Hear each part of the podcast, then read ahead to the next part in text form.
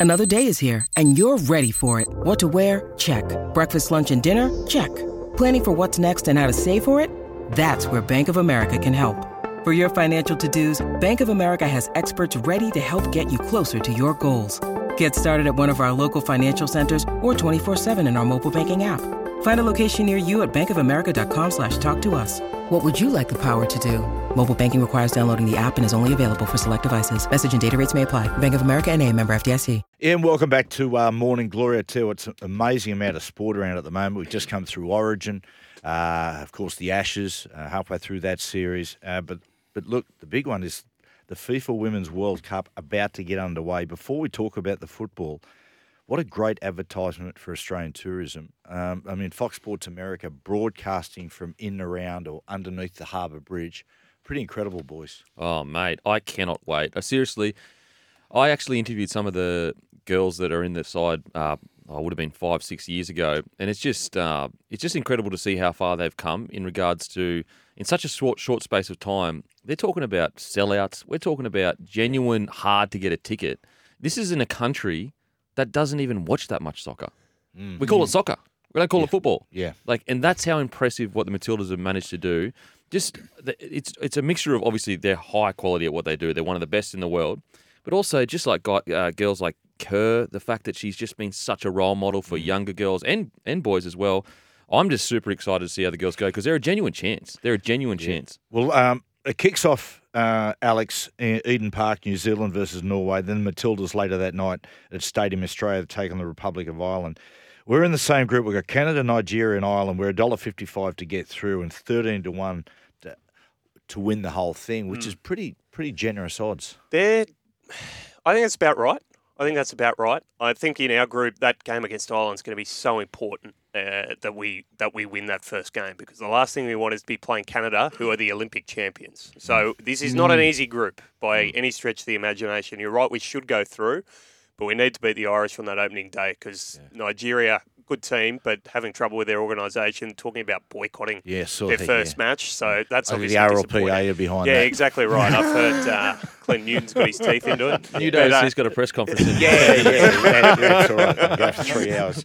Um, but yeah, after that we get out of the group. Um, there's a likely cl- crossover with England at either the round of wow. 16 or quarter final stage. You imagine that that's either going to be in Sydney. Is this is this Kerr's equivalent to say a Messi or a Ronaldo's moment. Now, I'm not saying that the same career, but what I'm saying is, she's Player of the Year the last what two or three years in England? Yes, in England, and so that's the toughest comp, comp in the in the world.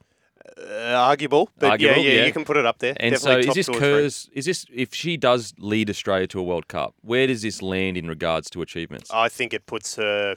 I think she would win the Ballon d'Or mm. if she wins the World Cup. I don't think there's any doubt about that. She'd become the first Australian to win a Ballon d'Or, FIFA Best, all those sort of global awards. But yeah, this is her chance at uh, creating a piece de resistance, if you yeah. want, yeah. At, at, having her moment in the sun in a home World Cup, mm. which is something even Messi, Ronaldo, they've never had the, the opportunity to do. So, yeah. Um, right, home World Cup, either blessing or curse. Exactly if you get right. off to a good start, you know that's great. You, you start to build great momentum. If you get off to a poor start, my God, the pressure starts. And this is the thing for the Matildas is this pressure has sort of been building. And I think four years ago, if you'd said this, they lost a game against Italy, their opening game uh, at the last World Cup in France, which they were heavy, heavy favourites. Ended up losing that, and they've talked since about how that expectation got to them. Now, the players at that stage, a lot of them were still playing at home in the in the W League as it was then. So a lot of them in that four years have gone overseas, have been playing high pressure games every week yep. in the FA Women's Super League in France with clubs like Lyon, PSG. Mm.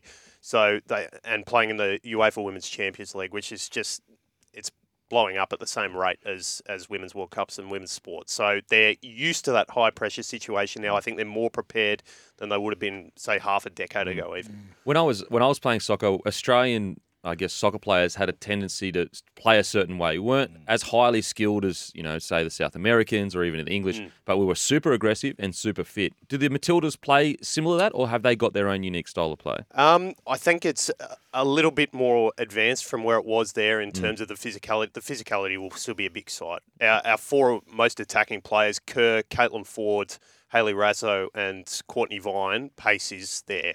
Yep. Main thing. So we're we're not going to look to press high and I don't think take the game to teams. But what we can do if we get through the group is absorb pressure. This is what we did against Spain really well.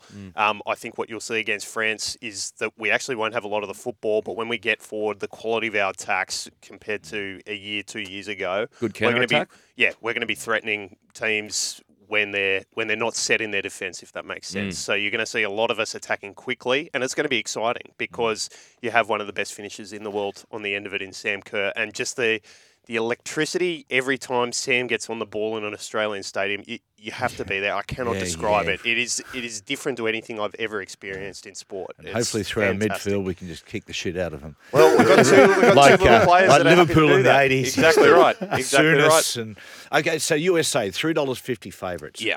Um, the the college the college system in America, as far as football is concerned, Has- absolutely enormous. has given them a massive advantage. It's the reason they're they're the winningest, as they would put it, team in World Cups. They've won the last two.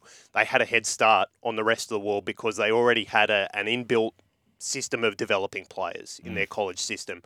The Europeans are starting to catch up, Yeah, well and truly. I, I, I have England certainly before their injuries as the favourites for that this tournament. I think they've dropped off a little bit because of that, and the US still have a, a glut of stars. But when you're talking about teams like Spain, Germany, France, Sweden, all competitive. The Netherlands, all teams that can win the World Cup. Um, Um, it's it's a really open tournament as well, which I think is going to be really exciting for people down here. Viewership. Mm.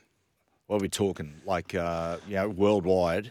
Yeah, well, dwarfing anything we see here locally, uh, obviously. But um, yeah, the the viewership was about two thirds, I think, of the men's at the last tournament. wow. So Wow, it's wow. strong and it'll it'll grow this year. So it, it is catching up. I don't think it'll catch up quite this time around, but the next ten years, As far as dwarfing anything we see here, I'll I'll contest that. I mean, F Boy Island. I've been watching, that Abby Chatfield, Oh. good talent. mate. It's uh, F Boy Island. Mate, geez, there's a lot of those uh, shows at the moment. A lot of them come out. There's a show at the moment called Rush, where they're going uh, like a s- it's a, like um. What are that race around the world type one? Like amazing. Bit race. amazing Amazing race. race, isn't Yeah, it? amazing race. Bit of Bowie Ryan, amazing race. Yeah, that's right. It's funny watching. You know, you get uh, you know some like older Aussies overseas, you know, trying to speak to people in Rio, going, mate, they don't speak English. What's going on? I like I like I like F Boy Island title purely because it doesn't try and be anything but that. F Boy Island. you know, all these other ones about Love Island. Like, come on, it's about Yeah. young people getting it on. Yeah. God bless them. You said that with a uh, quite a bit of passion there. Yeah, mate. I enjoy it. Temptation Island. I'm sure you do. You had smacking king of the world. okay, we'll take a break after the break. We're going to talk about Tino and Dave Fifita.